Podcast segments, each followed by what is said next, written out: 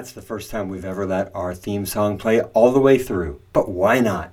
Thank you again to Logan from MIDI Matilda for making that fine, beautiful intro song. Gonna let a couple of other nice work, Super Nice Club songs play in their entirety at the end of the podcast, just because.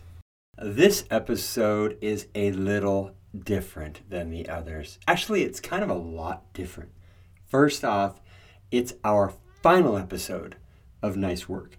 Um, episode number 100. Yeah, it was always my plan, pretty much, to cap this podcast at 100 episodes, and here we are. It has been amazing. And if you're a listener or a former guest or the current guest, I just want to tell you that I love you for being part of this. Uh, we've had everything from superstars and celebrities to truly important everyday heroes uh, on the show, and we've highlighted over a hundred, over a hundred of the humans who are doing the daily work to make the world a nicer place. Over a hundred, but a hundred episodes. How's that go? Well, sometimes there are a couple of guests at, at, at the same time. Yeah, the math works. Anyway, I get to be lucky enough now to count each of these people um, as people I've shared time with, who I've learned from, and, and who have inspired me each and every time. And dang, I, I really hope that you also have been fired up by a guest or three over the course of this podcast. I, I said probably the final episode because I sort of count 100 as something of like a large first season. It may be that we bring this back with a different focus, something that allows us to have a little more fun with the format, to not have to worry so much about offending folks with blue words or just being totally fucking weird in my search for niceness. So we'll see. You know, eh, if you have any thoughts, ideas, input, please let us know. What else is different about this episode, besides being the final one, is that I'm not the host. No, I'm just doing this little intro here to say goodbye and or until we meet again which hopefully will be at a super nice cult salon here in Los Angeles. Uh, we're going to put together some fun, very small, very cool salons. Um, that's coming, and that's in person. That's real life, which is so much better than social media, and even better than the one-way conversation that is a podcast. Well, it's two-way between the guest and the host, but in terms of you, you listener can't really feedback very well, and that's not very fun for us. Um, I've been wanting my good friend and former colleague to take over on the mic for some time. And so this was his last chance. So, yeah, I'm not the host. Uh, new host, you'll meet him in a second. And he's not me. He's not Todd Brilliant. The guest, I mean, who's cool enough and impressive enough to be the final guest? You're probably wondering, right? Well, it's a secret that is going to unspool on its own in just a few minutes. Let's just say this person is someone I admire greatly. Uh, someone I've known actually for many years, and personally think would probably actually make a better president than anyone elected in the last five years. Low bar, you say? Then fucking raise it already, people. Seriously. Okay, I'm gonna shut up now. Uh, let the new host take over. I love you a bunch. Hopefully, we'll talk soon, somewhere, somehow. XO, XO, OX, and stuff. Hello and welcome to Nice Work, a podcast of the Super Nice Club. I'm your host, not Todd Brilliant. Now, this is a first ever for us here at the Super Nice Club in that this radio program is going out live over the airwaves for the first time. Another, perhaps last time, first time for us here today. There may be tens of thousands tuned in at home, or maybe just one, or maybe none. Hello to you all anyway, and welcome. We have today for episode 100 of Nice Work, a really special guest. Maybe one of the best guests who has ever appeared on this show. We're making up for that by having probably the worst host ever. Our guest today needs no introduction. But if we didn't introduce him, you would know who he is, though you'll probably recognize him from the sound of his voice if you are a regular listener of the radio program. Our guest is the electrifying, the too humble, but sometimes sardonic, but never cynical, the brilliant Mr. Todd Brilliant. Todd's done a lot of good in the nonprofit world, fighting to make the planet cleaner and better. He's run the Raven Theater in Northern California, as well as an early, rabble rousing winery called Rochambeau. He's a father, photographer, screenwriter, and possessor of a lifetime ban from OnlyFans. Or don't, I have that wrong. I read that wrong. Lifetime ban from Nextdoor. Now, Mr. Todd Brilliant, the founder of the Super Nice Club and normally the host of this radio program, Nice Work with Todd Brilliant. Todd Brilliant, welcome to episode 100 of Nice Work with Todd Brilliant. And I have to stress again that I am your host, not Todd Brilliant. Wow. I'm I'm just honored to be here. Am I should I, can I not say your name? Or is there No, yeah, I mean- contractual contractual obligation? It- you're it- just like you're like uh, Mr. Bungle, you know, with the bag over his head. It- I'm not in faith no more. Uh, nobody knows who I am. It, it, it's contractual, and I don't want to take away. This is a big get here, having Todd Brilliant on the radio program. We can't say how excited we are to have you here today. Uh, other than yourself, who's the one guest you wish you could sit down with on Nice Work? Well, John Capone, that's a great question. Great way to, to lead it, John Capone. What guess? You know, I would really love to have this guy, the guy whose name's on my shirt, The- Elon Musk. The- Elon. I love Musk. Elon Musk. I mean, my shirt may read Elon Musk is an asshole, and I may believe that he is an unrepentant asshole, but that's why I would love to have him on the podcast. I think I would love to expose him uh, and expose sort of his uh, logical fallacies and, and ethical inconsistencies.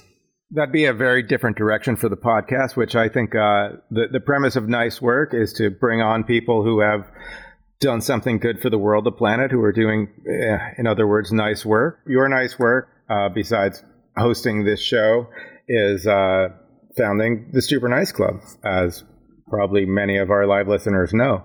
Do we have any? Wait a minute. Do we have any live listeners? I don't think we have any live listeners. We should start out with where in the world are you, Todd Brilliant? That's another great question. I like that. I like that. That's a great way to start a to start a start a chat. I am in Los Angeles, California, Los Angeles County, most specifically the very Tony and bourgeois neighborhood of Brentwood, California.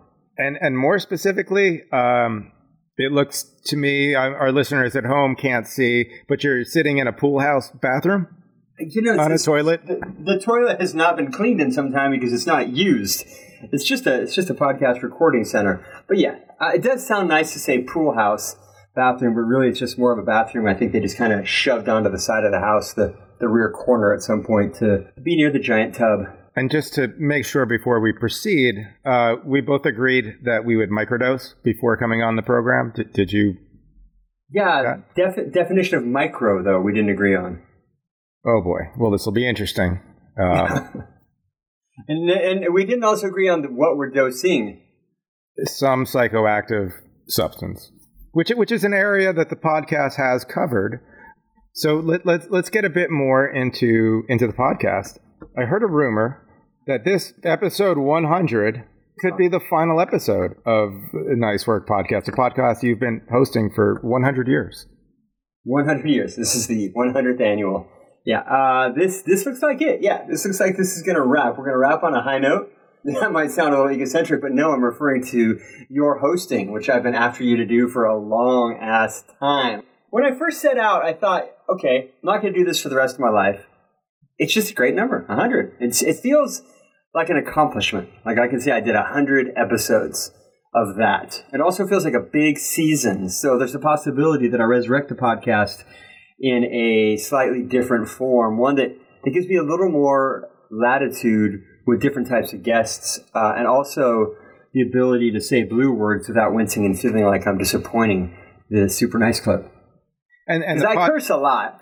podcast was an offshoot of the Super Nice Club, uh, you know, a project of the Super Nice Club. Let's say, let's let's talk about a little bit how that started out. Where where were you when you started the Super Nice Club? Uh, I was in Santa Rosa, California, which is an amazing city. Are you familiar with Santa Rosa? I've, I've heard of it. Yeah, Santa Rosa, California is an underrated town just north of Frisco, uh, which, by the way, legislation passed under Governor Wilson just last week that officially renamed San Francisco Frisco, which I am such a fan of. San Francisco just sounds so, you know, I, I don't, I don't Uh, like we're going to need to fact check that. But Frisco, that just sounds like an exciting, fast-paced, fun city. You know, But if we get down to the to the uh, pool house bathroom level, where, where exactly were you when you first had the thought that the Super Nice Oh yeah, should yeah. be a thing? I was I was in the backyard weeding, and I don't mean that's no marijuana reference. I was literally weeding. Did you know that mint is very pernicious. It's a beautiful herb, but mint just goes buck wild if you don't rein that shit in. So I was uh, I was attacking the mint in my backyard. And mint was related to the Super Nice Club. What were the thoughts that you had, or, or how did they relate? No. Not relate to mint and pernicious. I used to quite enjoy dark and stormies. It's an alcoholic beverage with rum. Put a little mint in there. So I just I had. For I my, think, um, not, not to interrupt you, I'm sorry. I think that's trademarked by Goslings, so you have to. You're contractually obligated to uh, recognize that's Goslings rum. But go ahead. ah yeah, I lost them as a sponsor several weeks ago. Must have been all the blue words. it was all the blue words. I'm not much of a drinker in my life, but uh, Goslings Dark and Stormy is just two ounces of Goslings, which you can get at Bevmo. uh, uh, anyway, so I'm not sure where we're going with that, but I was out there weeding to uh, reclaim some of my yard, and I was having a daydream. I've, I've told this story to you before, so you know it. But I daydream a lot. I daydream a disturbing amount, probably too much to drive a vehicle. And I was having this vision of this this young girl uh, who was being approached by her parents and by a pastor, and the pastor was trying to convince her of the wisdom of joining their club. And their club was was ultimately run by this superhero, right? This is Jesus who could do all these cool things. And she's like, "Yeah, that sounds awesome. This is a six year old. Doesn't take a lot, right?" So um, she's in the church. She's going to church. She's going to Sunday school. And as the years go by, she sees some inconsistencies uh, within the church because she has a you know mind, and uh, she sees uh, parents getting divorced. She sees uh, these things that are represented in the community around her. The community around her that professes to have such faith. But they're inconsistent with what she's being taught. So she goes to the pastor. She's having, she's struggling with her faith. It's like a 10 year old now. And he's like, oh, you know, it's just uh, God works in mysterious ways, which is just a, a great line because it just culpa it covers everything, right? God works in mysterious ways. Oh, your parents just died in a house fire. Um, ah, God works in mysterious Celestial ways. shrug Um, emoji. it really is. So she she was like, okay, cool. And then later she goes in through First Communion and all this stuff. Probably went through First Communion because you know I went through First Communion as a, as a young Catholic boy.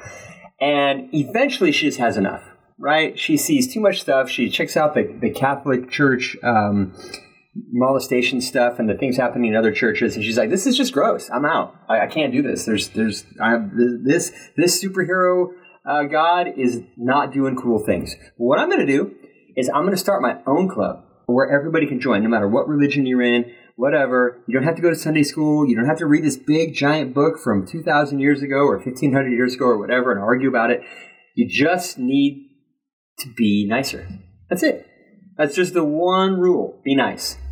Uh, it's not even it's not even the golden rule, which is a bit you know reciprocal. It's a bit kind of you be nice to me, I'll be nice to you, so you can be nice to me. It's like there's something you're getting out of it one way or another, right? You want to be nice to other people because you want them to be nice to you. Hers is just just just be nice. It's even cooler than the golden rule. It's like the platinum rule. Uh, sorry, am I talking fast? I had coffee for the first time in like a month, an hour ago to get ready for this radio show. Uh, and I thought, It and she was said, mushrooms, we agreed. But mushroom. Coffee, but I- fine. uh, it's it's still a drug. It's a very addictive drug, by the way. What are you drinking right now in that white mug that says "Go fast, don't die"? What's in there? What's in there? Water? Yeah, you're lying. And she said, "I'm going to name this club the Super Nice Club." And so I'm pulling out strands of, of mint. By the way, mint has very deep roots. So it's very satisfying, pernicious roots. That's my new reggae band. anyway, um, and I thought that's a great idea. I immediately walk inside. I created a little logo that said Super Nice Club, the one that, that is still out there right now, worn by dozens of people around the world at least and uh, at least. And I sent it to my dear friend Caitlin Glass and said, "Hey, I just want to do this just for fun. You know, uh, as a I wanted to make myself a hat, right? It just had that on it." And she's, "Can you make this a real logo?" And she's like, "No, no, that looks perfect. It's so bad, it's good." So I made one hat, two hats, and the extra hat was at a. Uh, I gave it away at a party a few weeks later. The uh, woman who got it posted on Facebook like a picture of herself in that hat, and a bunch of her friends wanted a hat. All of a sudden, I had hat orders. I did ten more, and then twenty more, and then twenty more, then hundred more, and I decided people like this. And I'm not into selling stuff, and I'm still not. I hate selling stuff, it's awful. But the idea of making the club a real thing was then born. And it just started out as a Facebook page, and people were attracted to it. Uh, and I think now more than ever, the idea uh, of being a little nicer, now that um, American women, all of them, are second class citizens, I think it's a, a time where niceness is in suddenly too short supply. Immediately, was it just 10% nicer, like lightning bolt, or did that take time? You know, because no, that was imme- that was immediate, and I think I got it. I didn't remember it, but I think I got it from uh, uh, a book, Ten Percent Happier, mm-hmm. sort of a meditation book by Dan. Um, what's his name? The former news host by Dan. Dan wrote a book called uh, Ten Percent Happier. Rather, so I'm meditating. Not rather. And so I probably got it from that in the back of my mind, but I didn't even think about that until years later. But regardless, the idea of just being a little bit nicer I think it's important because if you challenge yourself to do too much too fast, it's kind of like, you know, if you're working out and you're like, well, I can run a mile in, in nine minutes and I want to get to five. It's like, how about 8.45 first? Let's just like do baby steps. That's pretty fast. Um, I mean, I could probably walk a mile in nine minutes. What is wrong with you? Slow, out of shape. Okay, well that's fine. Whatever, me too. But, still, like, we're, we're, gonna we're gonna flash back like. Okay, the screen's going all blurry. The the uh, the readers at home can't can't hear that. How does a guy who's not a drinker though uh, come to own and run a winery in Sonoma County, California? Uh, through fortuitous marriage, I guess. more, more, more, more important than the how uh, is is what what what did you guys do with the winery? You know, oh, besides make wine, I guess. Pretty seems obvious. burned it to the fucking ground. Ultimately, um, we had a lot of fun. Rochambeau was was such an incredible lesson uh, for a 28, 29 year old. You know, coming in and all of a sudden, you know, I was working at Barnes and Noble for five dollars an hour, and then sixty days later, I'm writing a check for a concrete pour for a million dollars. Well, okay, maybe six months later, but it's still, such a wild adjustment to an entirely different reality. And the art gallery was a part of it that really excited me. You know, we built a world class art gallery from scratch, built the whole thing from scratch. But learning about wine was great. Um, learning about any kind of agriculture, I think, is important for humans. Agriculture is, is how we live. Uh, so just having some idea of how it works.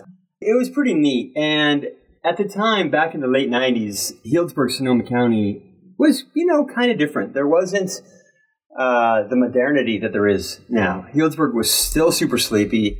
It was on the come up into tourist, you know, tourist kind of town, but uh, you would go to stores and you would still see signs on the wall that said, Napa sells auto parts, Sonoma grows grapes. Just stupid, stupid shit like that, right? It was before everybody realized that the, the entire wine industry kind of hangs together, right? Uh, it was very small town, kind of like San Francisco does with LA or New York, right? That sort of insecurity stuff. Um, and now Sonoma County, I think, kind of understands that it's awesome, right? It doesn't need to slight another county to make itself good. It knows that it does its thing well, and other counties do their things well. But Rochambeau kind of put this um, electricity, the sense of fun, uh, into what is sometimes an over serious pursuit. Um, we we did at the time. We were well at the time. Ravenswood, although it wasn't necessarily youth culture, mm-hmm. Ravenswood was fun. Ravenswood founder was doing things in a way that uh, Joel Peterson had a good Joel Peterson, yeah, did things in a way that brought a really good, lively energy and made people uh, interested in wine that weren't interested in wine before. You know, some of them. So, you know, Joel probably is responsible for a good number of alcoholics, thousands. It's probably shattered families, you know, good number of families, a lot of uh, marriages, miscarriages, death, a lot of that at the feet of Joel Peterson and Ravenswood, uh, as well as Rochambeau, right? So Rochambeau was, we were young, we were coming out of Portland, and we both had art backgrounds, and yeah, the industry did feel very stodgy, you know, at the time, and we wanted something that had a contemporary architecture, we wanted something that had uh, contemporary art shows, not just watercolor paintings of grapes, which is still pretty much what you get, or just random abstract shit that, you know, come on. But did you become the guy then? Um, you know, when you had the winery, and, and soon after, and maybe maybe you still are. That like people who know you, but maybe not well enough, hand you the wine list and like, hey, but you're a wine guy. You you pick the wines. Oh yeah, absolutely. And it sucks because I don't know how to pick wines. I don't. I'm a complete hedonist about just about everything. That's something that wine buyers uh, at restaurants and shops just really don't like. They they want to be told a story. You know, they want to be sold because everybody knows that pretty much all wine it tastes the same, right? There's really very little difference. You know this, right? You don't you edit a wine magazine? Um, wine X. Talking about. Yeah. it doesn't all taste the same, but there's so much good wine out there. For 20 bucks, you can get a good bottle of wine, right? So I just, I don't fret it too much. I never found it to be my real passion. I found it to be something that fascinated me, right? Mm-hmm. I had, was jealous of people that were super tasters. They could really pick out a lot of different notes in a glass of wine. Um, I was a mediocre taster, but nowadays, not a lot of people know that I used to have a winery. I don't, I don't ever mention it at all, you know. Um, but it was it was a good time. And uh, Naomi, uh, who was my partner in the winery, uh, still lives on the property. You know, it's beautiful, 100 acres of, of vineyard right outside of Healdsburg. My oldest son uh, is there when he's not in college, and the whole experience was fantastic. It was a bummer how it all uh, ended, but you know, things end. Well, well spe- speaking of being hedonistic and children, you you have like nine children in your blended Brady Bunch family, um, and you just mentioned your your eldest. You must be a huge uh, huge New York Yankees fan. Because named your oldest after David Justice. Oh, I thought you were saying like nine players, nine kids. It's oh, five kids, by the way, between yeah. two families. Who can keep boys. track, Fizz? And you know what? Elon Musk should be proud of me. Elon Musk, I should be in his good book for having three boys. Because, you know, as Elon says, we're all doomed because the planet is underpopulated. Just look around. Like, we need a lot more people. A lot more. You know why? We well, his his children are, are, big big fans of his. Didn't his daughter just like uh, file to be emancipated? yeah, she did. She did. Yeah, clearly. But the reason why Elon says we need more people is so that the economies can keep booming because people need to be around to buy more stuff. It's just wise. It's true. Buy. It's wise. Yeah, buy. Yeah. Buy. Consume. The, the, the, like they thought, live. Consume. like that's your homework, folks you're listening to this podcast. That's today's challenge. You're still listening. Today's challenge from me is to uh, oh, we didn't get to your challenge live. yet. That's a good challenge. I'm just giving you advance to watch They We live. didn't get to that segment yet. You're going out of uh, order. I'm sorry. I'm sorry. Who's going to edit this now? what was the question? you know, we were talking about your family, and, and where, where, I'm going is, you know, you've had a lot of parenting experts on over the many years that you've uh, hosted this radio program. Uh, was this more for yourself because of the five children, or you know, for the other parents listening in? What the podcast itself? No, the having the parenting experts on. Were you just looking for you know like one-on-one advice? Oh Jesus, I'm hot trash as a parent. yeah, no, I'm riddled with guilt all the time. How did I? Because you know, all three of my kids are completely different. Um, I clearly love one more than the other two, and they all know it. I say it all the time to them. You know, um, I just because well, I don't have to ask my next question then. in corporate in corporate America, you're supposed to play your your employees off of one another to grow them to make them stronger, right? So I just do that with my kids. Um, no, I bring in these other podcast guests typically because I'm interested. Yeah, there's like things that I'm going through that like I'm reading something about. You know, I have a parenting question.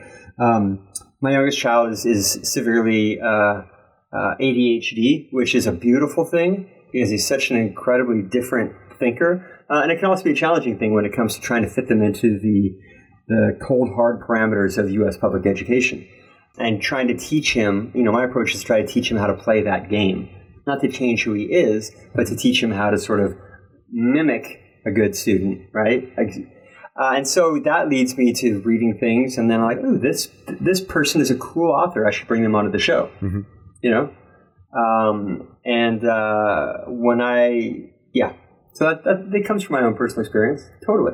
Yeah or, or that uh, you know not not not even to uh, to pretend to fit in, but to utilize it. You know, not not. Uh, I feel like I might get kicked off the program by the former host for bringing up Thich Nhat Hanh, but uh, you know he says. Uh, you can't stop the waves, but you can learn to surf.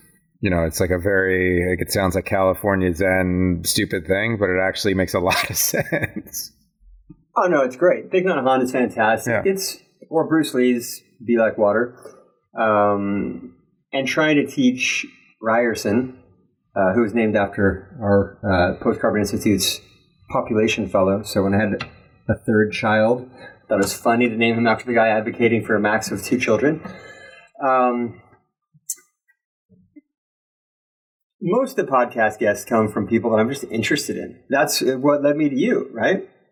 I hope so. Um, and, and I wasn't going to so. ask you which kid was your favorite. I mean, not at least not on air. Um, but but which episode of Nice Work has been your favorite? Thinking through. Well, that's got to be, you know, with John Capone, editor of, at the time of Whalebone magazine, although he's made a lateral move. I mean, he's moved up to uh, wine enthusiast. I, I don't know what my favorite is. I've had some fun ones. Most Um, enjoyable, sure, yeah. the most enjoyable? Oh, let, me, let me look at a list of them here. Oh I boy. just I don't have them on top of my. Dude, what am I supposed to like have it off top of my You're head? just supposed to give the same answer you would give if somebody asked you which of your kids was the favorite, like Fuck something magnanimous and and It wasn't my search. How do I view all the episodes? This fucking website only shows me like 10 at a time. Seriously. This is stupid. Okay. Um, I really had a, I really had a big smile. I had a lot of fun talking with Tegan Quinn of Tegan and Sara. I thought that she was just hilarious and bright and passionate. Um, obviously, she's talented, but she was a great interview guest. I really, I really enjoyed. it. I enjoyed Tegan Quinn uh, from Tegan and Sara. I also had a lot of fun with Amelia and Ryan recently. They're amazing. Last episode, episode ninety nine. My dear friend Kara. Ah, shit! Somebody's calling me. It's fucking it up. Oh, that's funny. Look at that. I mentioned her, and she's calling. Wow. Oh, have her on. Right. Special guest. We have a special guest on the program. A former Can't do it. former nice Um, work guest.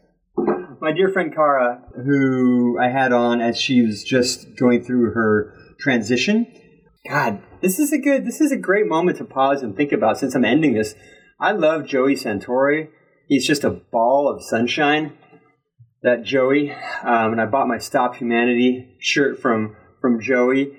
Uh, I interviewed my own kid, Justice. Not saying he's my favorite. That he has not been. He's not. It's Wait, so so you had your own kid on the program, and it took you that long to get to that was your favorite? That- Yeah, you want to know why? You want to know why? Terrible it's, father. It's it's July. Justice has been out of school for a month, and he has no plans to come visit me. And he's up in Healdsburg. Like I'm not going to see him over a whole summer vacation. You're dropping a few ranks, buddy, among favorite kids. I mean, this is to not come visit your dad. That's awful. But- just terrible. But I, I, I love I love the show and the work that you did, and you know, no matter who was on the conversation was always um, exciting and interesting. You know, that, that's what a good host can do, unlike you know what's happening here. But the the Paula Lose one was one of the you know kind of first ones I came in on uh, working on it with you, and I think she had one of the best challenges of, of all the nice work guests. I think, um, you know, for, for, for one, but but one thing, you know, it brings up like I was wondering after that, how much affiliate revenue does Super Nice Club still get from Tushy.com?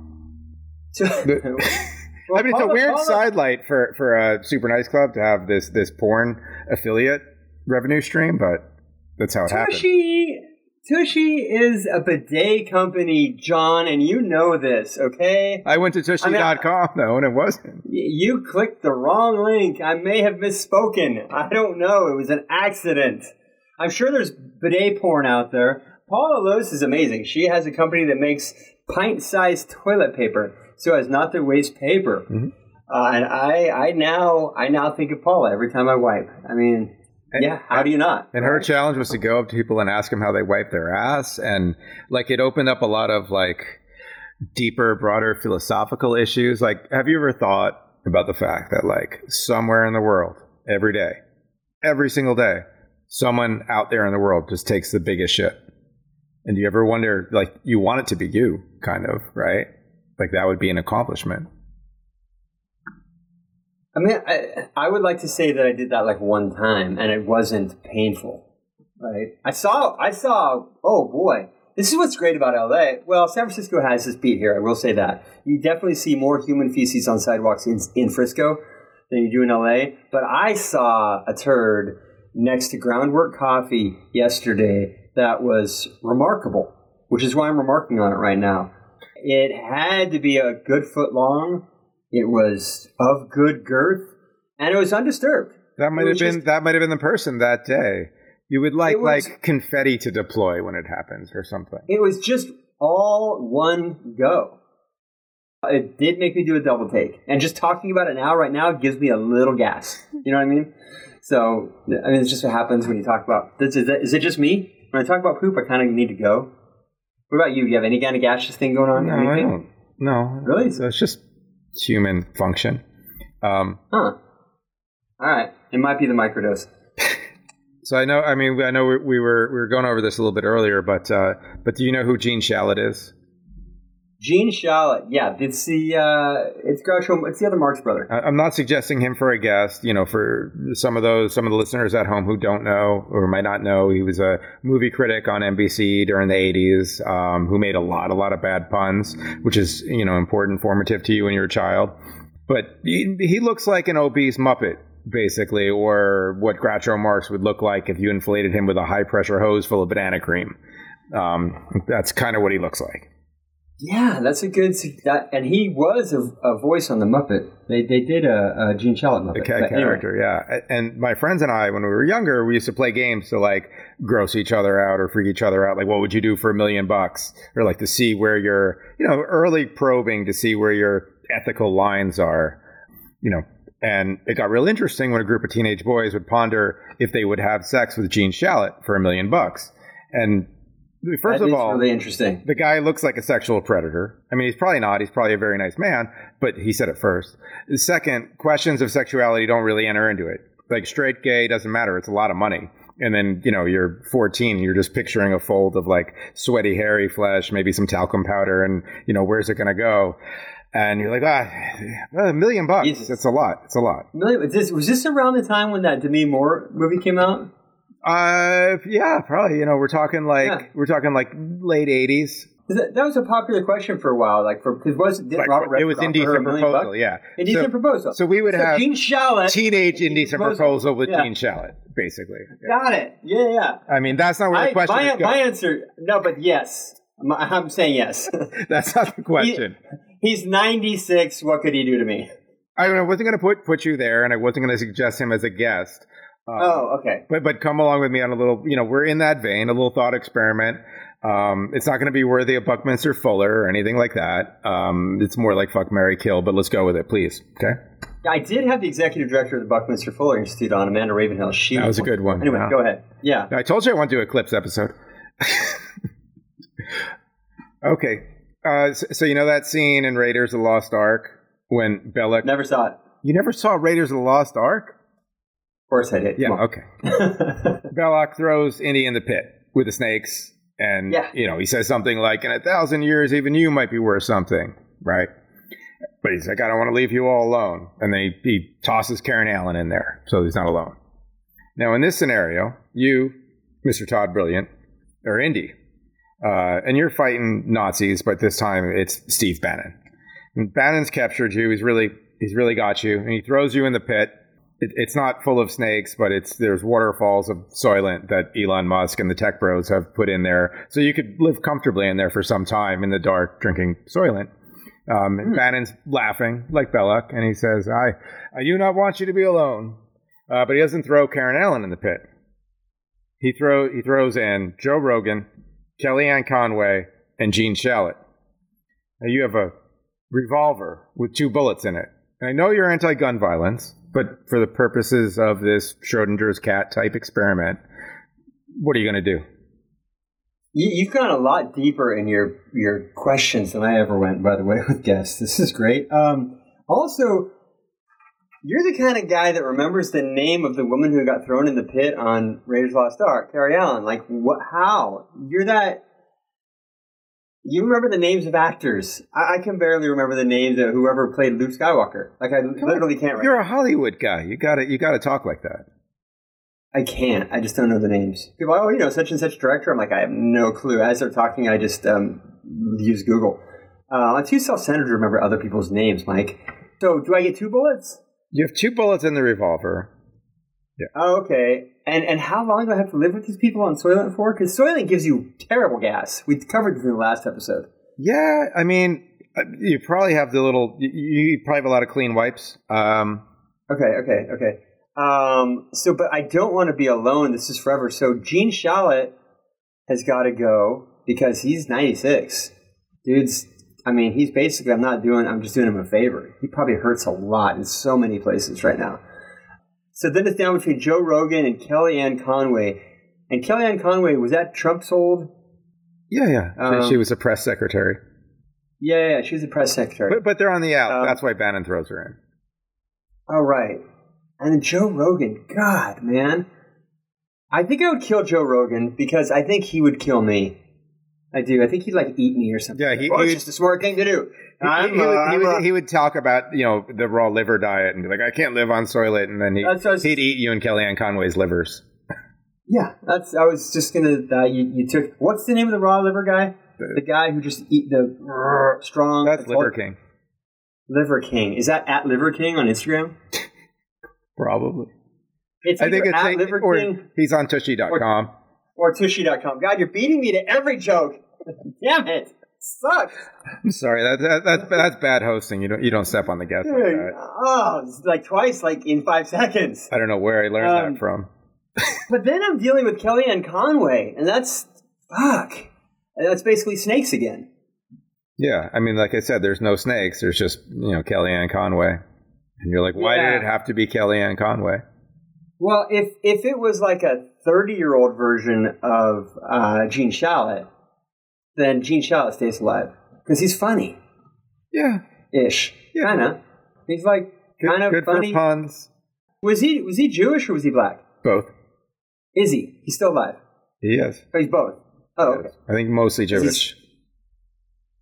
Was he mostly Jewish when he was born, or that just increased over time? you, you can build it up if you eat like if you train and eat yeah. enough matzah. Yeah. Okay, I've been building up my whiteness over time. You're doing a good job. Um, I don't know. I know this has come up on the podcast before, but your name is legally brilliant. It is. Yeah, it's on your on your driver's license. Some On some folks license. doubt that. Some folks, you know, yep. want want proof of that. They think it's some kind of a of a stage name or something. But no, that that's those on are people drive. with shitty last names. Seriously, those are people with the last name of Johnson or Smith or or Trump, you know, or anything that like. Sometimes you're just like, I love my last name. It's you know, I'm Steve Musk, and then Elon comes along. You're like, fuck, this sucks, and you go change your name. No, it's I just have a good last name and good hair. So, so I'm, I'm bringing back another segment.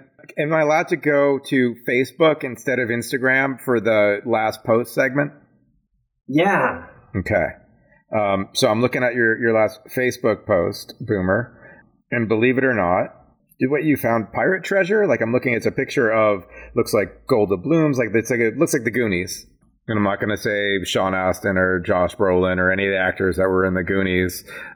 But Josh Brolin TV show is pretty good. The Western thing. Yeah, I don't remember the name of it. Outer Range. Yeah, Outer Range. I, I semi recommend it. I give it a six and a half out of ten. Yeah, it's like a like a sci-fi western. But what are what are we looking at here? Did did you get uh, One Eyed Willie's Gold, which is One Eyed Willie was the name of a pirate in a kids movie? We're talking about snakes again. No, that sounds like a like a nickname for like a your penis. Snake. Oh, it's a snake, right? Yeah, trouser snake. Got it. So it looked um, like One Eyed Willie from the Goonies Gold. Um, mm-hmm. So so where did you get this from? Like what's happening here? Uh, that is we just launched after.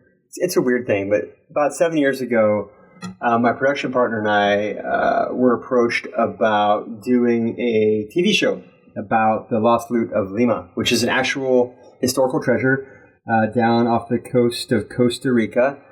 And the story behind the treasure itself is pretty fascinating. It's all well documented by the Spanish government. Um, and nobody has found that treasure, apparently. Oh, so this is Uh, a stock the image. This is 300 not years. treasure. No, that's a stock image. We've not found the treasure, uh, but people have been looking for it. Bugsy Siegel, uh, former U.S. presidents, all kinds of celebrities. Back in the 20s, it was a big thing to go down there and look for this treasure. Uh, but then the government of Costa Rica shut it off. Uh, it's been off limits to everybody for 50 years. It's now a UNESCO heritage site. Uh, Jacques Cousteau called it the most beautiful island in the world. And we, over time, couldn't sell the show. We almost sold the show, but we started getting more and more involved in it, and more and more involved with the treasure hunting company that came to us. Eventually partnered with them, full partnership, to be just go look for it, forget the TV show. And that's taken years and years. We've had to work with the, the government down there, and because legally, you know, the government would own 100% of it. Um, and we just launched a Wefunder to get the treasure hunting underway. Uh, whether it works or not, whether there's anything there or not, I don't know, but it's a treasure. It's like a legitimate pirate treasure. It's kind of cool. Yeah, um, the whole treasure hunting business is, as I've learned, it's like 90% marketing and hype so that you can get the money to go look for something that probably isn't there. But when it is there, it makes world news. This treasure is um, has an actual inventory, you know, that was taken at the time. wow. And so the projected value is somewhere between one and two, maybe more billion with a B, which will buy you um, like two houses in LA. So we're excited about it. This this would have been a better uh, intro transition into the Indiana Jones question. I didn't realize you were involved in this whole Indiana Jones type quest. Yeah, it's it, it even sounds kind of funny to talk about it, but it is a real thing. Um, and we do have a crew here, um, government liaisons, attorneys, and it's uh, it's launched. We actually have billboards, a couple billboards in California on couple in a major uh, big highways. Forgot the number of the highways, but they're important highways, big highways, very very important highways. Um, Like the 405. and they have they have QR codes on them, uh, so you can, as you're driving, pull out your phone, which is safe, and scan for more information on the treasure. but, but worldwide, global, well, not global, just just to Lima treasure hunt though. Yeah, exactly. Yeah, no, that that that all sounds safe and and above board. Um, and then what's so what what's what's next for the the post post nice work super nice club? The the super nice club will continue on without its nice work counterpart. Yeah, the Super Nice Club will continue on without a podcast uh, until um, the My Pillow guy comes back to us with our fucking money that he owes us. Bastard has been uh, withholding his last payment because they got offended about gun talk. But is there something about activism, these, the current mood of the country, that genteel, polite activism, it feels passe. Like it feels like we should be mad. It feels, uh, you know, like like like just being nice isn't quite the right response anymore. I don't know. God, it's that's hard. I've vacillated on that uh, uh, a lot through my life, you know, and ultimately the answer is both. You know, it's both. Successful movements, the biggest successful movements, have always required a pincher movement of sorts. You know, you don't have success with Martin Luther King Jr. without a Malcolm X, right? You don't have success of Gandhi without um, what was his name, uh, Bhagat Singh. I could be wrong, but you know he was the Molotov cocktail throwing guy that really pushed things, right? So in other words, the peaceful guy's like, yeah, you should do this peacefully because see that motherfucker over there? He's really gonna break your balls if you don't come along. So uh, one without the other just doesn't seem to work very well. but yeah, I mean, there there's been, you know, we, this uh, movement of we, you know, we don't talk well enough, or you know, we we don't communicate well enough to each other. We don't listen to people, um, and all of that is true. But where has it gotten us? I guess trying to listen, or has there not been enough trying to listen? I guess would be the, the better question. Again, a really hard one because you know when you go through these conversations again and again and again, and the the other side just doesn't seem to be listening. You're like, forget it. I'm so frustrated. I'm so tired of this. I'm not even having this conversation anymore. It's a waste of my energy, and my anxiety goes up. I, I, I don't know if it's really on us as individuals or if we need better moderators, you know, better leaders out there, people that appear that say, hey, and, and do the work for us, but on a larger scale, right? Like, hey, this is what this group is trying to say. Now, all you need to do is understand that this is what they're trying to say, and it's very similar to what you're trying to say, and this is what you're trying to say. We need an interpreter. You know, we need a go between, uh, a mediator.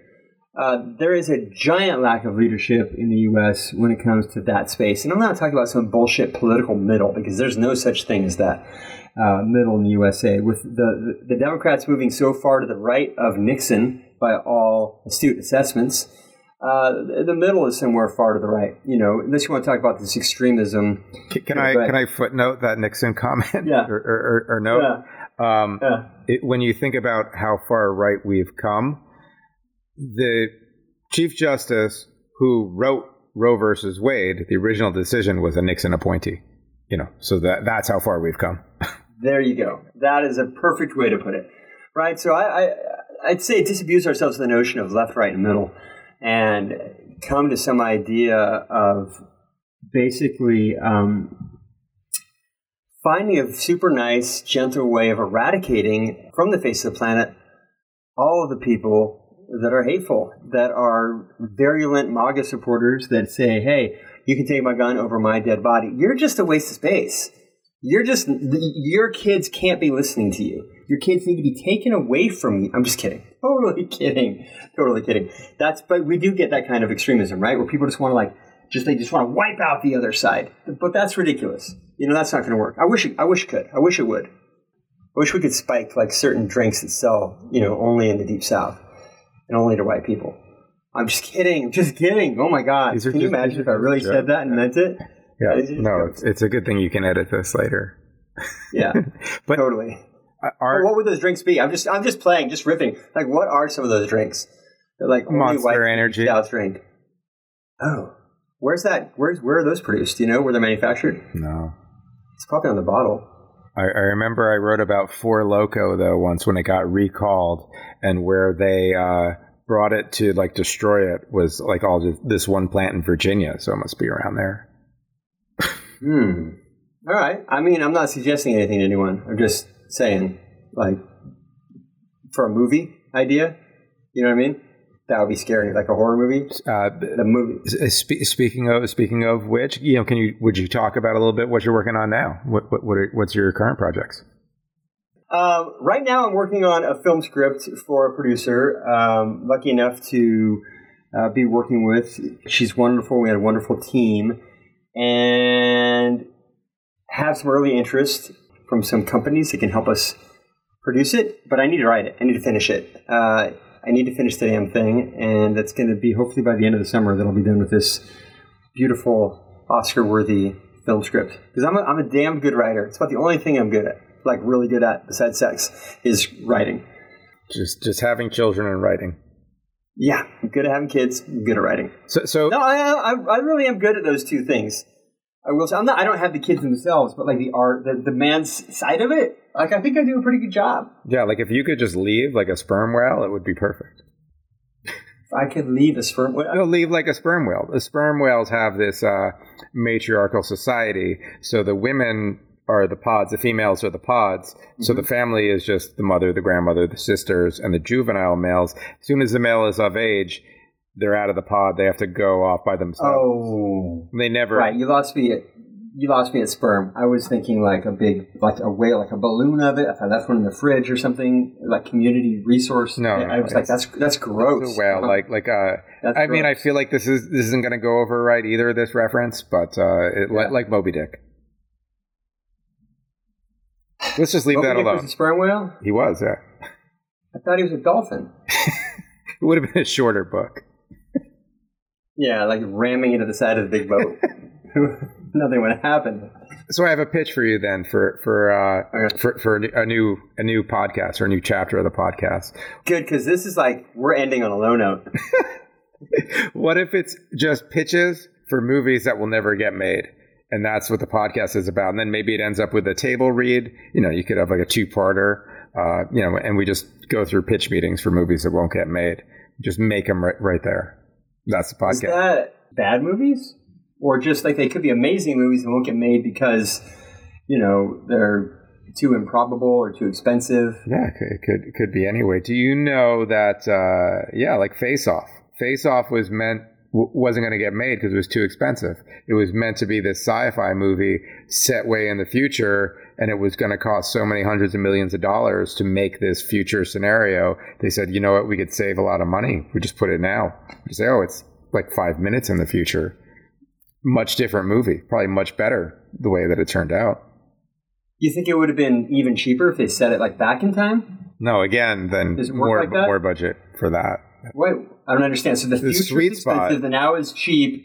When it would no, it'd be cheaper if you go back in time because inflation. If you go back far Gone. enough, The inflation. that's how Things cost inflation. more now. I saw Face Off in Roswell, New Mexico on my birthday, whatever year it came out. And there were um, like I think. anniversary of the Roswell um, alien or whatever. There were big alien balloons everywhere. It's kind of cool. You know what movie must have cost nothing to make then was Wild Wild West, because set Will Smith in Western time. doesn't have much of a career anymore. No, that's not how it works. It was made. See, I told you I didn't understand inflation. Yeah. But yeah, so that that won't work. Um, let's okay, like, forget that edit that podcast part out? idea. Maybe edit that part out. I, I I had one one more section, but we got to get to the part where you ask me a question. But I feel like that's the end. Is it? Oh no no, the challenge is the end. I forgot the show structure. Uh, Yeah. Okay, so you, hello, Todd Brilliant. I'm your host of the program, not Todd Brilliant, but you can ask a question to not Todd Brilliant, and not Todd Brilliant will answer you. This is a part of the show where the guest asks the host a question. I feel like I've already asked you a lot of questions, but that's okay. Um, what makes you? Yeah, I have a question for you. I'm going to make it a true or false question. Can I do that? Is that is that within the parameters? Yeah, that, that's false? easy. Yeah, yeah, I like that. Yeah. You keep clicking, and it keeps making that. Oh, it's my sound. my, It's my mouse. I apologize. from 1986. Whose mouse clicks that loudly? And the listeners are going to feel like it's a really low quality production. I should have been True using my false? trackpad. True or false? Once upon a time, there was an episode of The Muppet Show called Sex and Violence. That has to be false. The. Muppet Show, Sex and Violence. That has to be false because it would have been sex and violence, knowing the Muppet Show and Jim Henson. I love your answer. But you're wrong, it's true. The Muppet Show Sex and Violence aired on ABC March 19, 1975. It was one of two pilots produced for The Muppet Show. The other pilot, The Muppets Valentine Show, aired in 1974. The plot in this half hour variety special, The Muppets parody the proliferation of sex and violence on television. Nigel, Sam the Eagle, and hippie bassist Floyd Pepper prepare for a pageant based on the seven deadly sins, with Muppets representing the sins envy, anger, gluttony, vanity, lust, greed, and sloth. Holy shit! I never knew this, but I was led to this when I was researching the uh, guy that looked like an inflated Groucho Marx. Gene Shalit. I wouldn't really call Floyd a, a hippie. The Janice was kind of the hippie. Floyd was kind of like a glam rocker. He was sort of like, uh, he, you know, he could have been in, in T Rex or maybe even Captain Beefheart or something uh, of that Muppet Show band. Fair enough. Fair enough. But the, the, the main What are you what are you reading? What's your source here? I guess. It's it's Wikipedia. Well, can can we go in and edit that after after the program's over? Glam rocker, glam rock bassist Floyd Pepper. Yeah, Uh, yeah. way way more like a Marc Bolan type. A number of episodes of the Muppet Show have been canceled. So, as in woke canceled. So, I don't know if that one's still playing. Uh, the Swedish Chef, a lot of the Swedish Chef, because apparently Swedes are a race. So it's racist to make fun of the burda burda burda. Um, Swedish Chef is so few others. funny. I know. I like the Swedish Chef. I mean, Sorry. you-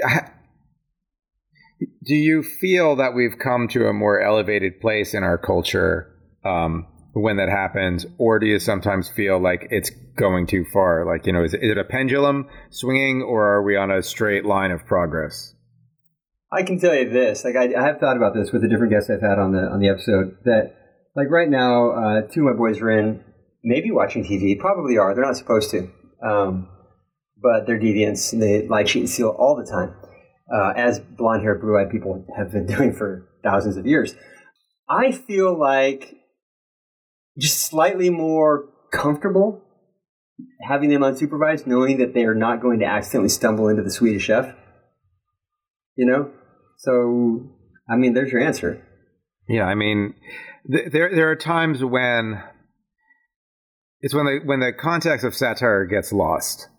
I guess is is when I feel like we've we've gone a bit too far. Like it, it's all great things. Like we should be inclusive. We should make people feel welcome, and the fact that that is and not uh, just set fire to crosses on their lawns. You know, the fact that those those things don't happen and the other things do is good. You know, we're doing better.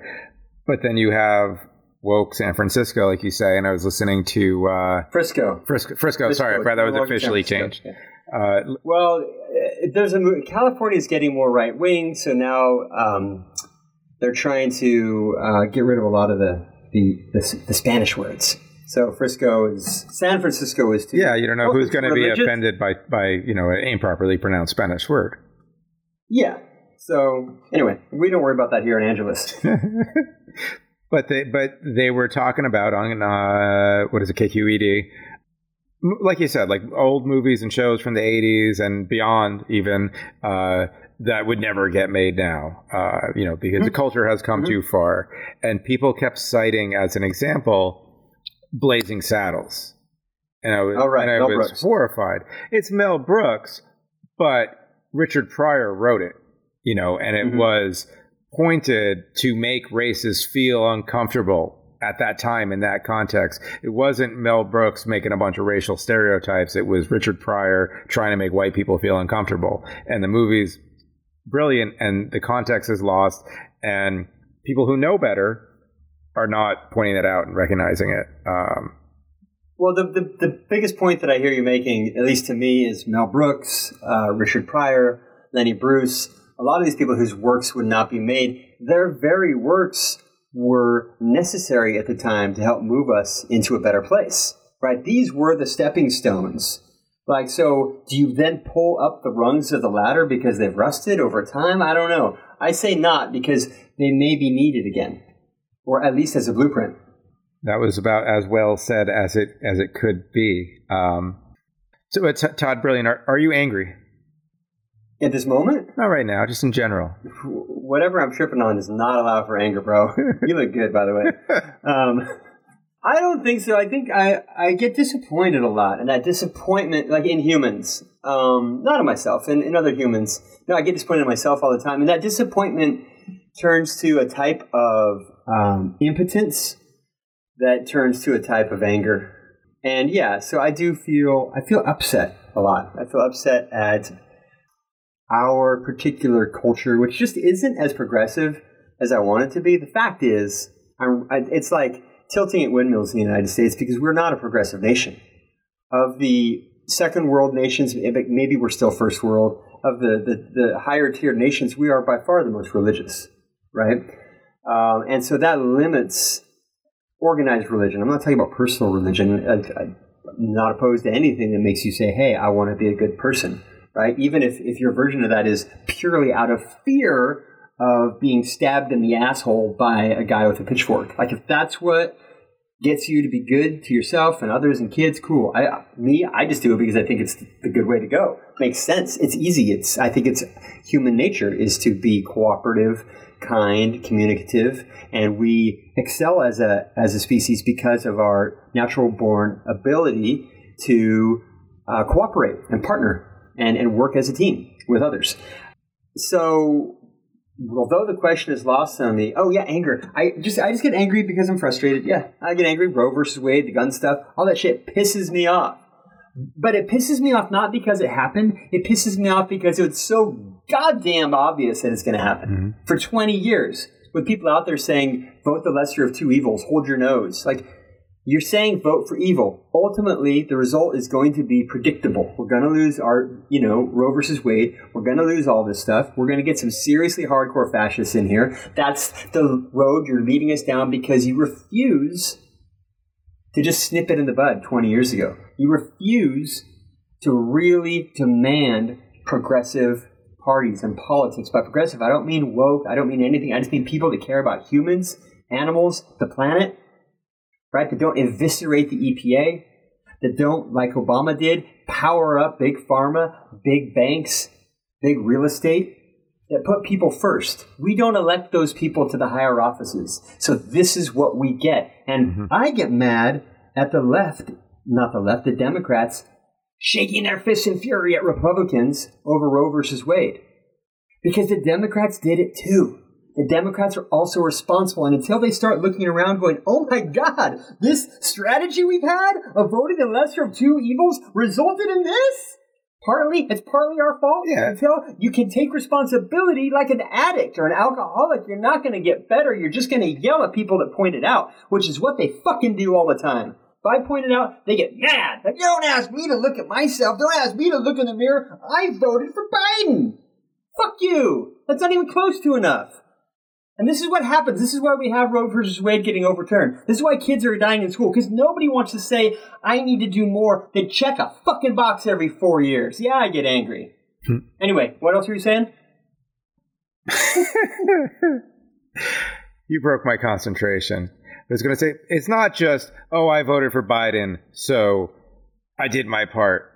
The people in power, the Democrats in power, had the ability to stop this and didn't, or to try and stop it at least, and they never even tried. At least try. They had they, had control of the House, the Senate, the, the White House. Um, you know, and and they didn't codify it, and they knew it was going to happen, and they knew McConnell was trying to do it. You know, it, it, all they had to do was flip a couple seats, make the effort, make the public effort. You know, Obama they're afraid never to tried, do it. Never tried when he had the ability. He said publicly, "It's not a priority for me."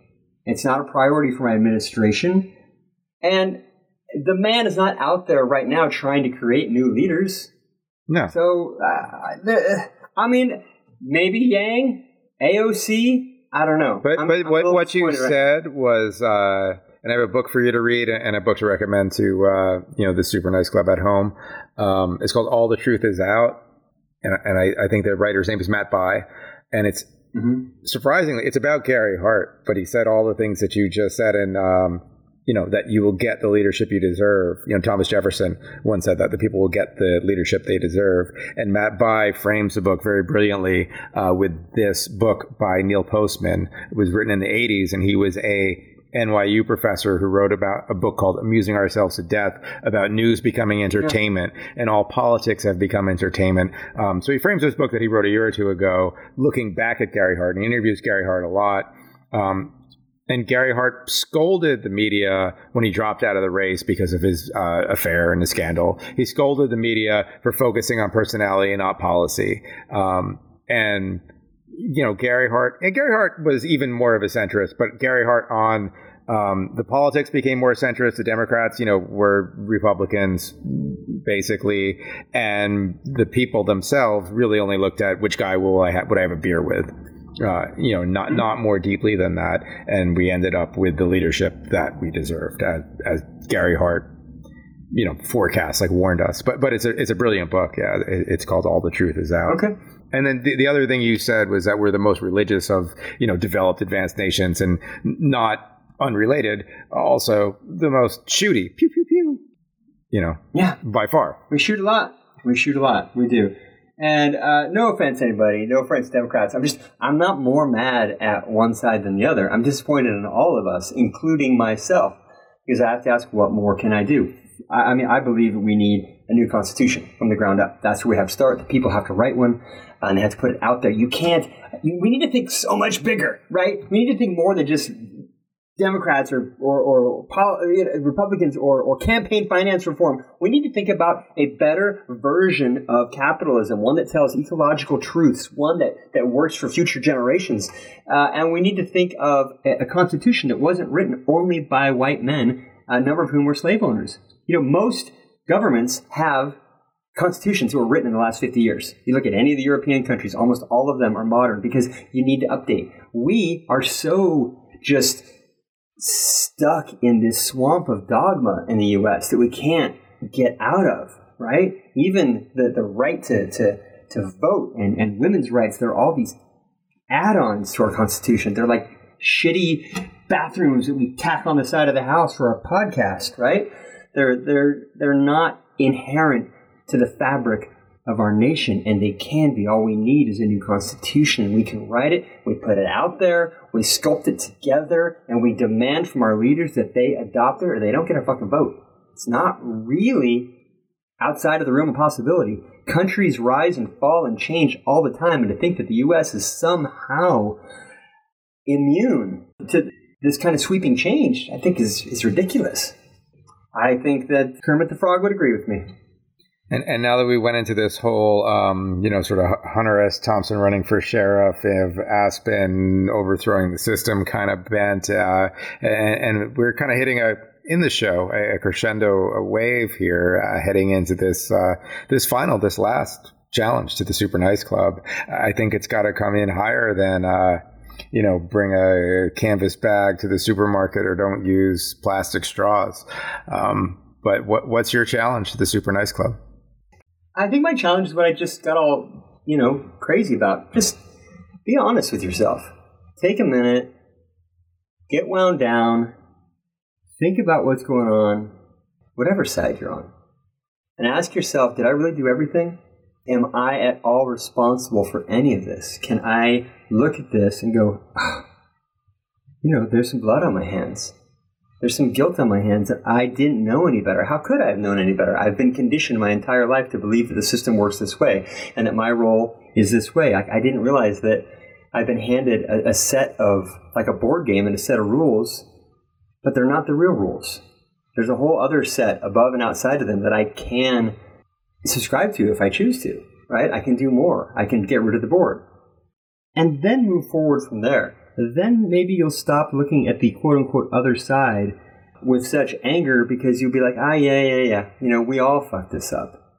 And I know that's kind of a tough thing to do for a lot of people, but you got to do it.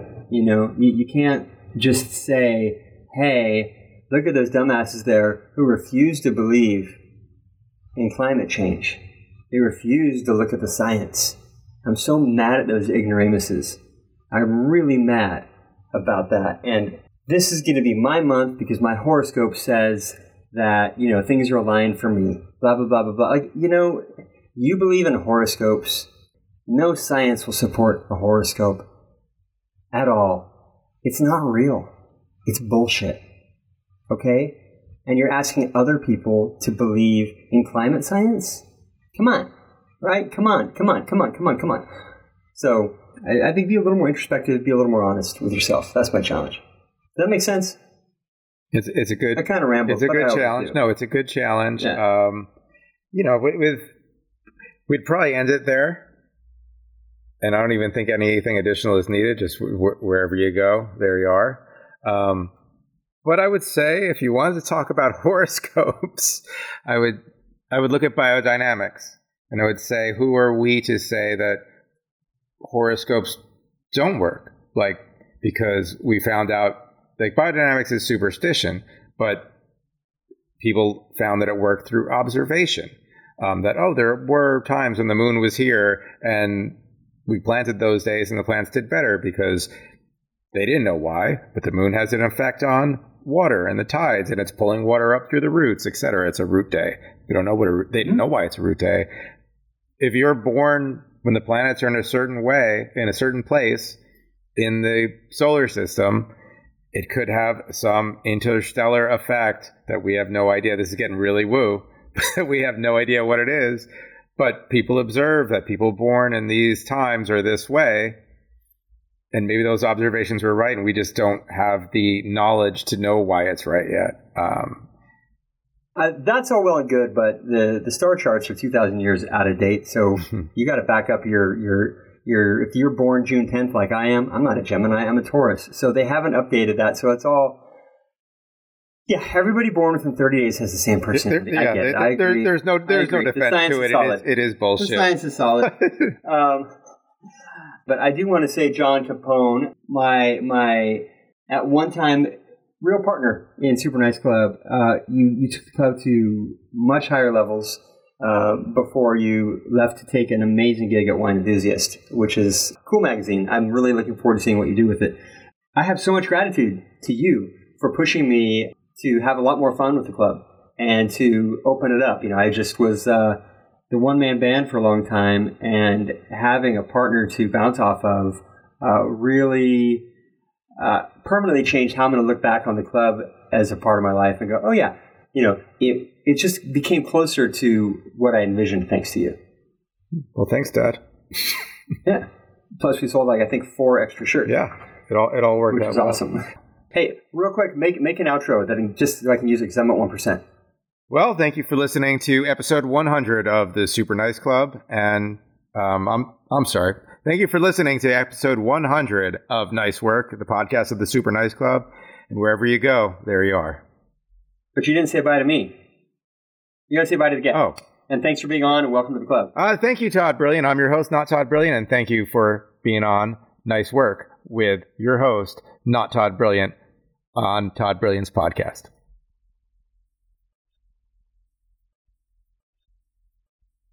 Sorry, I got a little angry. I'm still, still, I'm still digesting. You know all the shit that happened. I'm I'm So, glad of it. It's okay to get a little angry. And folks, if you get a little angry, doesn't mean you're not nice. It means you just need to blow off a little steam. Okay, just don't do it to like another person. Do it passive aggressively. Like get a podcast and do it to where people who are going to listen to, I'm sorry, a radio show, you know, can't say anything back to you except maybe get mad at you by email or, or stop on, you know, unfollow you on Instagram. Try to be passive aggressive about your reaction to the horrible news. That, that, that, that, that's the out. And so there you have it. The final episode, number 100 of the Nice Work podcast. Low note, high note, somewhere between. Whatever. We did this. A lot of you listened all the way through, which is great. And having a podcast is a lot of work. It's a lot of work. It's a commitment. And it's a lot of fun. So, you know, like I said in the intro, we might do it again, but just changing up the format.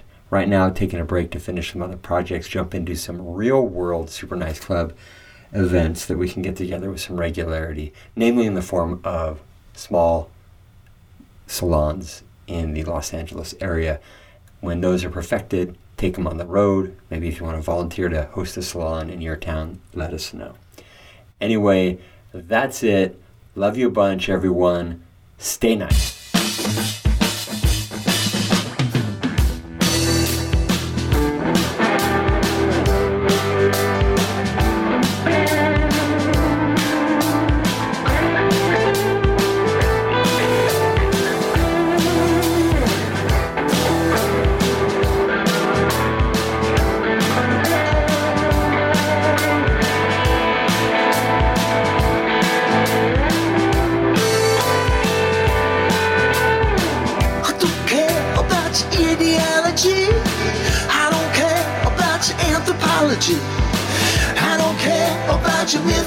Mythology. Who's got Jewish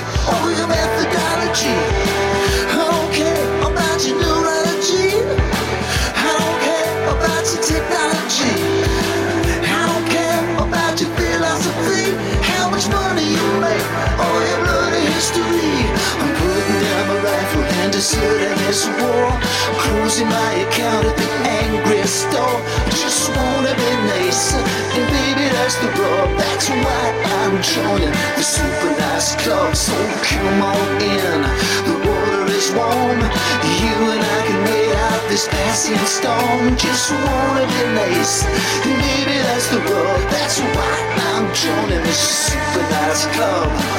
I don't care about your fantasies. I don't care about your realities. I don't care about your about your argument. I don't care about your mathematics. I don't care about your operatics. I don't care about your conspiracies, your alien abductions, or your spiritualities. I'm my rifle and deserting this war. Closing my account at the angry store. Just wanna be nice, and baby that's the rub. That's why I'm joining the super nice club. So come on in, the water is warm. You and I can wait out this passing storm. Just wanna be nice, and baby that's the rub. That's why I'm joining the super nice club. take you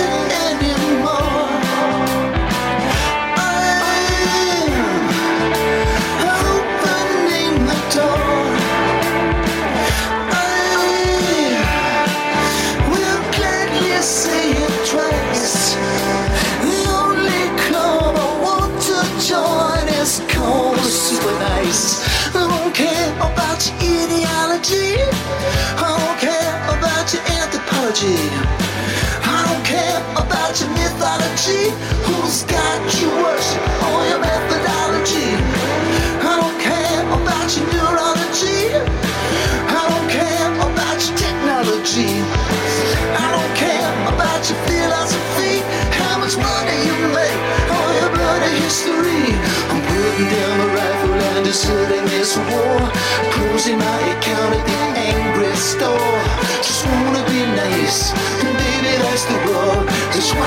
joining the super nice club. So come on in, the water is warm. You and I can wait out this passing storm. Just wanna be nice, and baby that's the rub. That's why I'm joining the super nice club.